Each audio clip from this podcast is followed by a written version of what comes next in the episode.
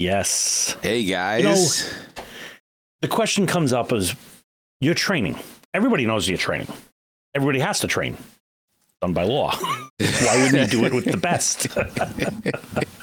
and we are talking about our fully customizable uh, training program designed to unlock your team's fullest potential. Yep. It's about delivering experience and not just plain old, bottled up training that's off the shelf and you probably don't want it. And we will take it. We will ensure that it's for you and best technologies and training techniques and all that stuff. Yeah, uh, are the people that we bring in to teach with us? Uh, they are not just knowledgeable; they are engaging, and they are masters at keeping everybody fully into uh, what is being taught, how it's being taught, uh, laughing, crying, joking. Yeah, it's a lot of phenomenal. crying. A lot of crying. Yeah. So crying. if you're if you're looking to transform your team, then contact us at thehazmatguys.com slash hire us and reserve your spot and try, start your team's transformation training experience today. Oh. Hello, this beautiful, blistery, warm January morning. It is cold outside. it is cold. It is. I think it's like 16 degrees Fahrenheit. It is you in. It is cold, which is which. I mean, I, I'm shocked that we don't have snowblowers going on in the background because it, during the year we have lawnmowers go on and leaf blowers. So it's the only time that we don't get lawn equipment uh, picked up in the That's why we record at two in the morning now. it's so hard to get up. Oh, terrible. So Anyway. what things what things have we got going on, Bob? All right, the short and skinny is we have the Battery Destroyer Club West Coast coming up soon. I want to say it's the 20th, February 20th. We'll be going out there to check out what they're doing. And I just got their plan, and wow, is it more legit than the one we did on the first one? Really? Well, this is this, Oh. the, the the battery Destroyers that we did up in in uh, in Massachusetts. That was us coming together. That was a, a couple of small companies, a couple of you know just people that were looking to figure some stuff out. This has got a, a few alphabet agencies running around it, Oh, yeah. doesn't it? Yeah. they have like a complete plan and who's allowed to be in certain zones. And it's like, you know, you need access passes and, and, they're doing some major stuff, so I'm excited to see it. We're gonna we're gonna catalog it all, and then we're gonna have an after action kind of report kind of thing where we're gonna get together and, and discuss all the stuff on a show. Uh, that will be online as well, live and all that stuff. Um, so when that's all done, we'll let you know. Uh, we have the after action report, the um, where we talk to senior dudes in that were in the beginning of hazmat and just find out how it was back in the day. That's going to be February seventh. The next one's recording at nineteen thirty hours Eastern Standard Time, uh, with no none other than Rick Emery. Uh, long format. Comments are on free. Interactions, throw your questions in, ask the questions. It should be a lot of fun. It always And, is. and we know Rick, so when we say long, we mean Oh, long. Yeah, it, this could be a couple hours. yeah, yeah. So uh, if you know Rick, you know what I'm talking about. Um, and then the conferences we got going on is WAMR, New England, OMRA, which is the Ontario, Michigan Cold Zone. I don't want to forget New York State, Oklahoma, Oregon, Baltimore, and Virginia. So far. So far. The So- list keeps changing. it just keeps getting bigger and bigger. It's amazing. There's little conferences popping up. Little conferences are becoming bigger conferences. Uh, it's Yeah. uh, everything is is growing in leaps and bounds. Love it. So we have part two of our uh, psychological hurdles of hazmat technicians here, and hopefully we get through another two. And the first one is This is by the far. Yeah, this is the one that you're excited about. I, I, I can't remember off the top of my head, but I almost want to say there was an episode made about this, or we made reference of this, or some, or maybe it was a nugget or or something. But I think we talked about this in some way. This is It might have been a nugget. this feels like it's almost oppositely related to the um oh what's the one where you you you uh you you think that you you're not good enough to be in the position that you're in Oh, the imposter, imposter syndrome. syndrome. This feels like the kind of the opposite. So what do what do we have here? Okay, the Dunning Kruger effect. And you know what? I'm going to put it up for those of you that can see or you can't see, uh, you should be seeing because you, if you can see, you can. You're a specialist or at least a hazmat technician. Um, is this is the chart, Mm. and you can see the confidence level. You have no idea when you come into school, school, and then you come out of school and you know everything, and then you start seeing as you evolve. You're like, oh my god, and it gets down to the bottom, and then you notice how like the end the trust me it's complicated the end of the knowledge field is is is lower than the initial Right. and i think that's kind of a, an important thing because like um you know what i'll give you the definition it might be easier Okay. is the cognitive bias where individuals with limited ability or knowledge in a domain overestimate their competence yeah. this, is, it- absolutely a thing we we talk about this. This is definitely a thing, and and this is this is a thing that if you're new to te- being a tech, you don't really have to worry about for like another eight months. because right now you're like, I don't I don't understand any of this. You are at a point where you know that you don't know what you don't know, and eventually you you learn so much information that you're like wow this has got to be it like i now know I got it. I got it right? Like there is nothing that i don't know. So you switch from knowing that you don't know what you don't know to not knowing that you don't know what you don't know. And then that humbling reality sets in at some point and it never does it in like a uh in like a dream or when you're all alone. It does it in a spectacular fashion in which the world bitch slaps your ego right back down to the ground and you go holy crap there's a whole nother like world out here that I didn't Yeah. even know existed from what I thought was a full tank of gas, right? Like I thought I understood Yeah. it all. And then just you, you take one subject and you open this like little rabbit hole and you're like, what is down here? And then all of a sudden you realize that every bit of knowledge that you have in this field has a rabbit hole that goes down it. I, you know what? I've seen this the most often, and no offense, all you out there wearing bars and, and leaves and whatever, but bosses. Yeah. Bosses that come into uh, hazmat and they they come in as a boss, knowing nothing, and then they come out of class and they sit in the in the training or whatever, and they got um, the opinion of like, yeah, I got this, and they have no idea the depth of of um, studying and understanding that's sitting around them, and they almost give it like a cursory like blow off, like yeah. Yeah. I, I, I went to class. Right. Oh, I yeah. No, I just went to tech school. We we just I, I tell I try to tell people all the time, like I, in in the class, you know, as a firefighter trying to address chiefs and officers, I try to get them to understand hazmat in what we're talking about from this point of view. I said you're going to go out right as soon as like that Friday hits, where you take your test and you get your your your certification, and you're like, woohoo, I'm a hazmat tech, and the job turns around and they put you in charge of a company, or they you're you're now the incident commander. Uh, you are basically a probie that has just come out of fire school and is now in charge of of a fire operation. Like you would think that that was absolutely 100% batshit crazy that a probie is being taken out. Like you just you barely learn how to survive in probie school long enough to learn your job, and you're going to be in charge of a scene. But hazmat's no different and the officers that can't wrap their brains around that they end up being the ones with that limited knowledge and understanding. And if they are not aware of it they can significantly impact the scene because you're now creating this little bit of of uh of chaos right? I mean where else where i mean this gets seen we see this everywhere. We see this in in investors trying to do the stock market for the first That's a time. big one.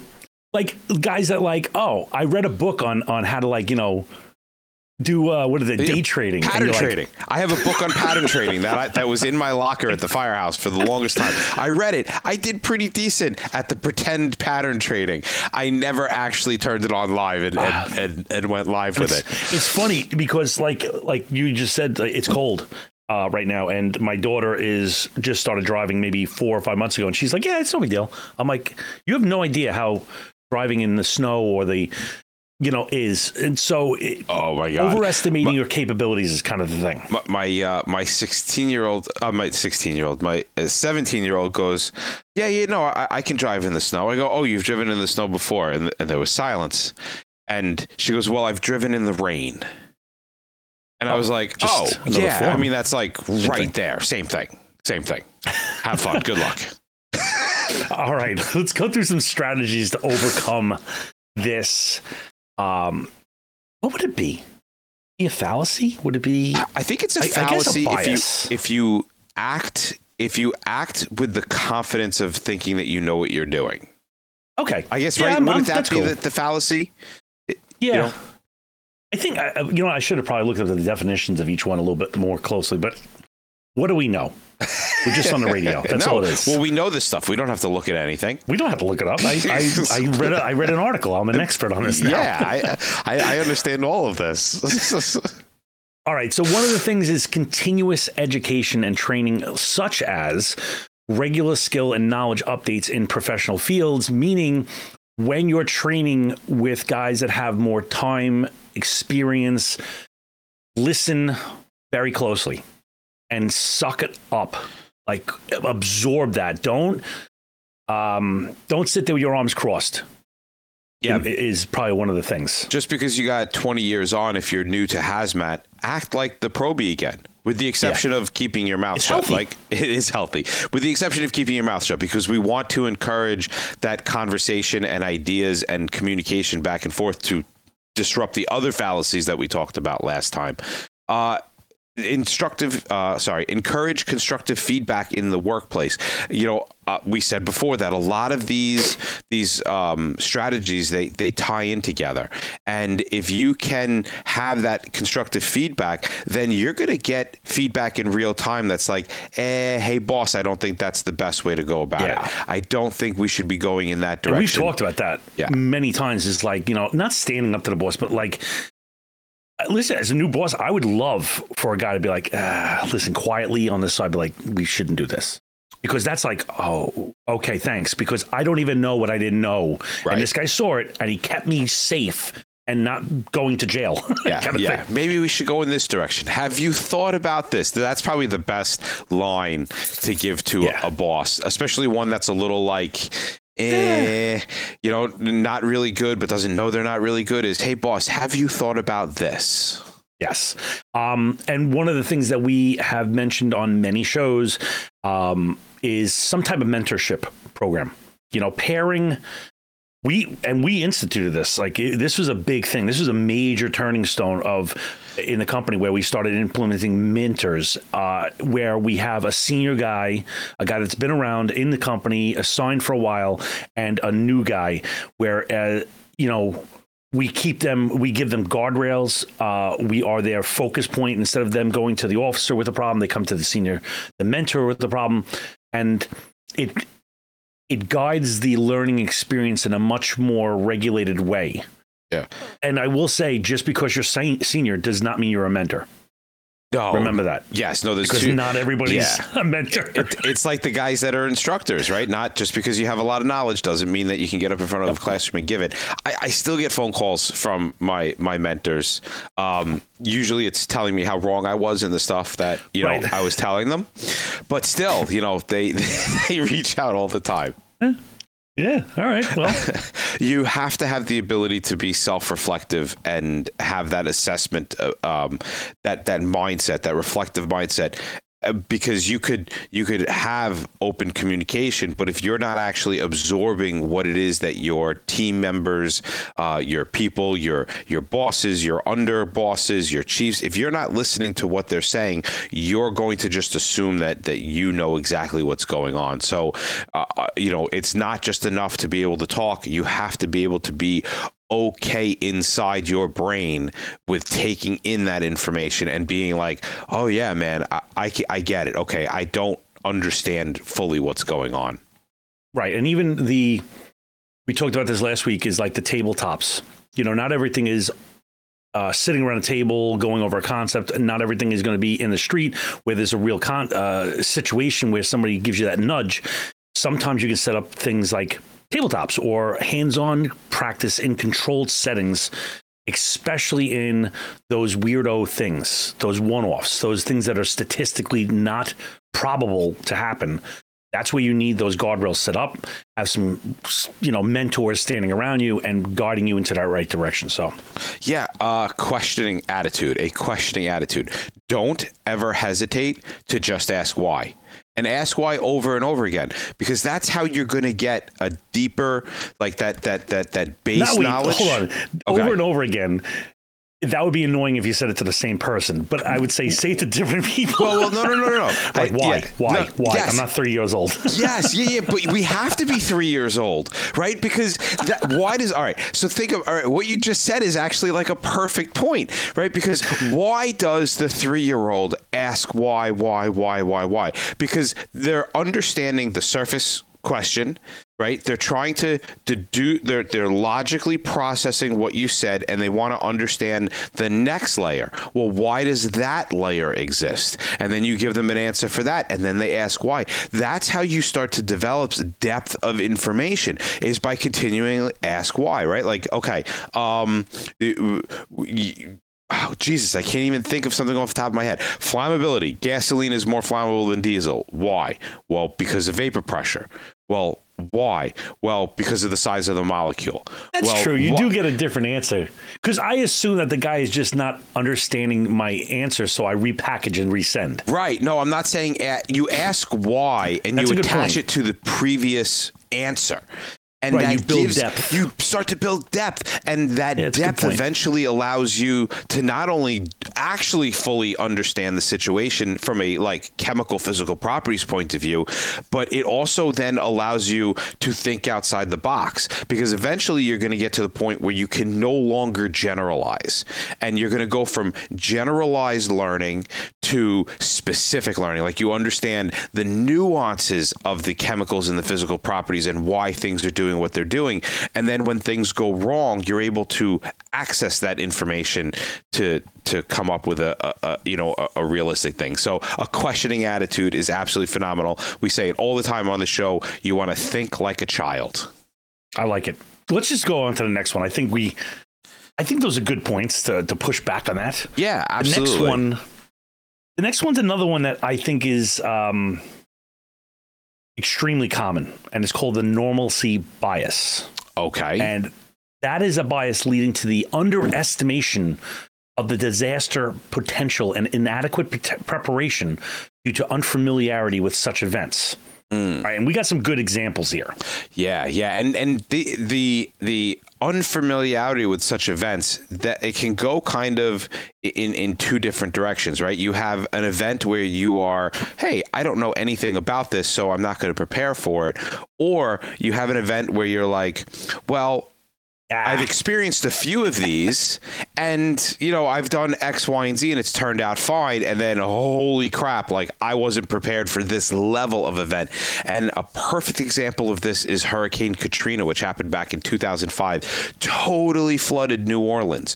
Uh, they didn't. The people that lived there, they didn't evacuate in the face of a hurricane that was literally building up steam in the Gulf of Mexico, going from a three to a four, all the way to a five. Um, they couldn't even imagine a situation in which their place would be flooded. They were told over and over again this could happen.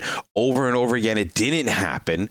So eventually, they just kind of got to the point that it was like, okay, well, nothing is going to happen, right? We've had, you know, multiple hurricanes hit this area. The levees didn't break, the waters didn't flood in, everything was fine and good. And then all of a sudden, you know, they're getting the warning, hey guys, hey guys, hey guys. And everyone's like, yeah, pff, we've done this a thousand times before. They weren't familiar with that level of, a, of an event happening in their area. Even 2011, uh, the Tohoku earthquake and tsunami in Japan, despite being a country accustomed to earthquakes, the scale and impact of that earthquake and subsequent tsunami were so unprecedented that many were un- unprepared for that. Was that the was that the her, uh, earthquake and tsunami that led to Fukushima? I think it was. I think it was too. Man, that, fe- 2011 sounds about the right time. that feels like it wasn't that long ago. And I'm, I'm doing the math on it real quick, and I'm Yeah, like, holy crap, 12 that's like almost 15 years ago. Jesus Christ, right? Because again, they they were they were they were unprepared for the event, even though they were actually extremely extremely well prepared. There was one tiny flaw in you know that that Fukushima power plant that that allowed it to go under. Um, the Chernobyl nuclear disaster, right? The operators Oh, at was a big Chernobyl, they underestimated the potential for the disaster. Uh, I mean, when you take a nuclear reactor and you put it together with basically rusty garbage cans, this is what this is what comes into play. Uh, the Soviets were not necessarily known for their safety programs, uh, and they didn't exactly. They didn't they didn't have people that that understood the different levels as to why. So when something did go wrong there wasn't the experience to quickly be able to to deduce it. Uh, they just they didn't anticipate the problems. Uh, they didn't they weren't able to to figure out what was happening because of a lack of experience and understanding. And it ended up causing one of the the largest to date um, nuclear disasters in humankind Yeah, and uh, sorry, all you Russian people out there to listen to us, because there's quite a few. I, I, That's good. yeah, I, I, we have, we have quite a listener base. I don't know how they're listening to us, but I, they are doing it. So, anyway, strategies to counteract the normalcy bias, awareness, education, right? Um, it says public campaigns about rare and high impact events. And, and and those three that we just mentioned are like poster children for that kind of thing. Like you know understanding and and bringing those those types of events to the surface and discussing them is the first step i think is a very big important step. It is, but I think this is this is has to be focused on an individual and not on a public because the public is too stupid to to oh yeah. right? Like here here in new york and long island if there's going to be two inches of snow you can't get milk and bread for the next for, for a week before the event. Yet if there's going to be a three foot blizzard everybody's on the road and people get trapped. So like nobody's they they they they they, they the public doesn't listen anyway. Yeah I, I i always say that uh, you know people are dumb. Uh, you know a person's smart but people are dumb you know so again do those emergency drills like drills for diverse scenarios in schools workplaces communities expose yourself to the I, I don't want to hear from you. Ah, that'll never happen. And that was a perfect thing. Like, like you know, they'll they'll never do that. That'll never happen. That word "never" and "always" is so corrosive in our minds because it sets up like, oh, I, I can dismiss that. It's not going to happen. Yeah. Yeah. We all right. So my uh, my son just recently got a little mini dirt bike thing, right? And I'm showing him how to fill it up, and, and there's like nine gas cans in in my shed, and they're all Okay. they're all full. And my Noah's like, well, why do you have nine gas cans? Like, we don't even have like this is like 50 gallons worth of gas. And I'm like, well, bud, because if something happens and we lose power, right? Like we lose power here, the gas station loses power. Like this is this is a backup. This is preparedness. And he goes, we we don't ever like that's never to happen like you're crazy he's turning around thinking like i'm like the world is to end and he's like no that's not to happen i'm like no but it could be something as simple as like a hurricane. A large tractor trailer hits a telephone pole and they can't you know like there's there's different levels of preparedness but to be ready from an individual point of view to be able to run that emergency that comes into our drilling that comes into our preparedness that comes into everything. He doesn't understand that the power could go out and we could lose the ability to have the to get gasoline but I've lived through it so I am prepared and I will try to teach that on to the next generation I like that. Even even doing like uh, you know something a more macro, like um, multi-agency alerts, like disaster alerts, kind of thing. Like like setting up for well, how are you? I'll, and I know I mentioned this before, but we did a drill with the uh, New York City Police Department. And you know, I, for 20 years we were doing it this way. We get dressed in this way. We get dressed, and when they plugged in, it was it was completely disarming to me because there was a guy with a gun next to me, and I'm like, "What are you doing?" He's like, "Well, I protect you, so you can go and do that." and I never even thought of that concept that there was different people doing different jobs. Like it blew my mind. I was I was off my game for at least five minutes. I was like, I can't wrap my head around this. Yeah, yeah. See, I would have been like, no, I've seen how shoot how cops shoot. Uh, I'll take the gun. Thank you very much. yeah, it's there's a lot of stuff. I mean, like you know, I'm just looking through the next couple points, and all kind of like the same. Right. Well, the the risk management training, right? That that is something that can allow you to uh, make quick decisions, where you kind of now now you start to understand risk versus reward in in things that may not uh, happen that often, right? Like Bobby, you went on a whole bunch of hurricane deployments with FEMA, so you have a whole, you have a totally different concept of post um, post emergency for a, a, an area. Like you, if I wanted to if I wanted to try to figure out how to prepare myself for a hurricane, I would probably call up Bob and be like, okay, listen, like, what kind of crap did you see happen to people when you were deployed on the FEMA stuff and you know you could be like oh well you know like they just didn't have enough water or they they, they were right. they were trapped or they did something stupid like go up into their attic and and and become trapped in their attic so you know that the risk management training can come in in many different aspects and getting the the the rundown from people who have experience with it i think that's a tremendous way to help deviate from this bias. I think the final one is kind of the, the, the main crux of it is the mental flexibility training. And and like you said, like people go in the attics. That was one thing that I remember is that there was always a hatchet in the attic down south, and it's because when the floodwaters come in and they get pushed to the attics, they have a hatchet to chop eat, their way out. Eat the children. Oh, Right to eat the children, of course. you yeah. eat. Well, I mean, yeah, no, no like, escaping that. That's being mentally flexible to think about these things and not dismissive of the probability so minimal that um, I don't have to consider this. Uh, and I know we've mentioned this in the last couple of episodes is like that whole thing of like, do you veer left or right if you're going to hit that deer? The option wasn't even presented that you can hit it, the deer. Right right? So that flexibility, you have to have a pliable and not a rigid, because we're not in a fire scenario where we, there's a very linear progression to the fire. We understand where it's at and where it's going to go. In hazmat, it's 4D chess. And if you don't have a very flexible, pliable, open mind, I don't think you're going to do well. Yeah, it's that idea that, um, oh, that could never happen to us right like oh that'll that'll never happen that'll, that'll never, happen. happen. that'll never happen that valve will never just randomly shear off when i'm not doing anything with it or that tank won't just collapse or it'll never right. find a source of ignition that's it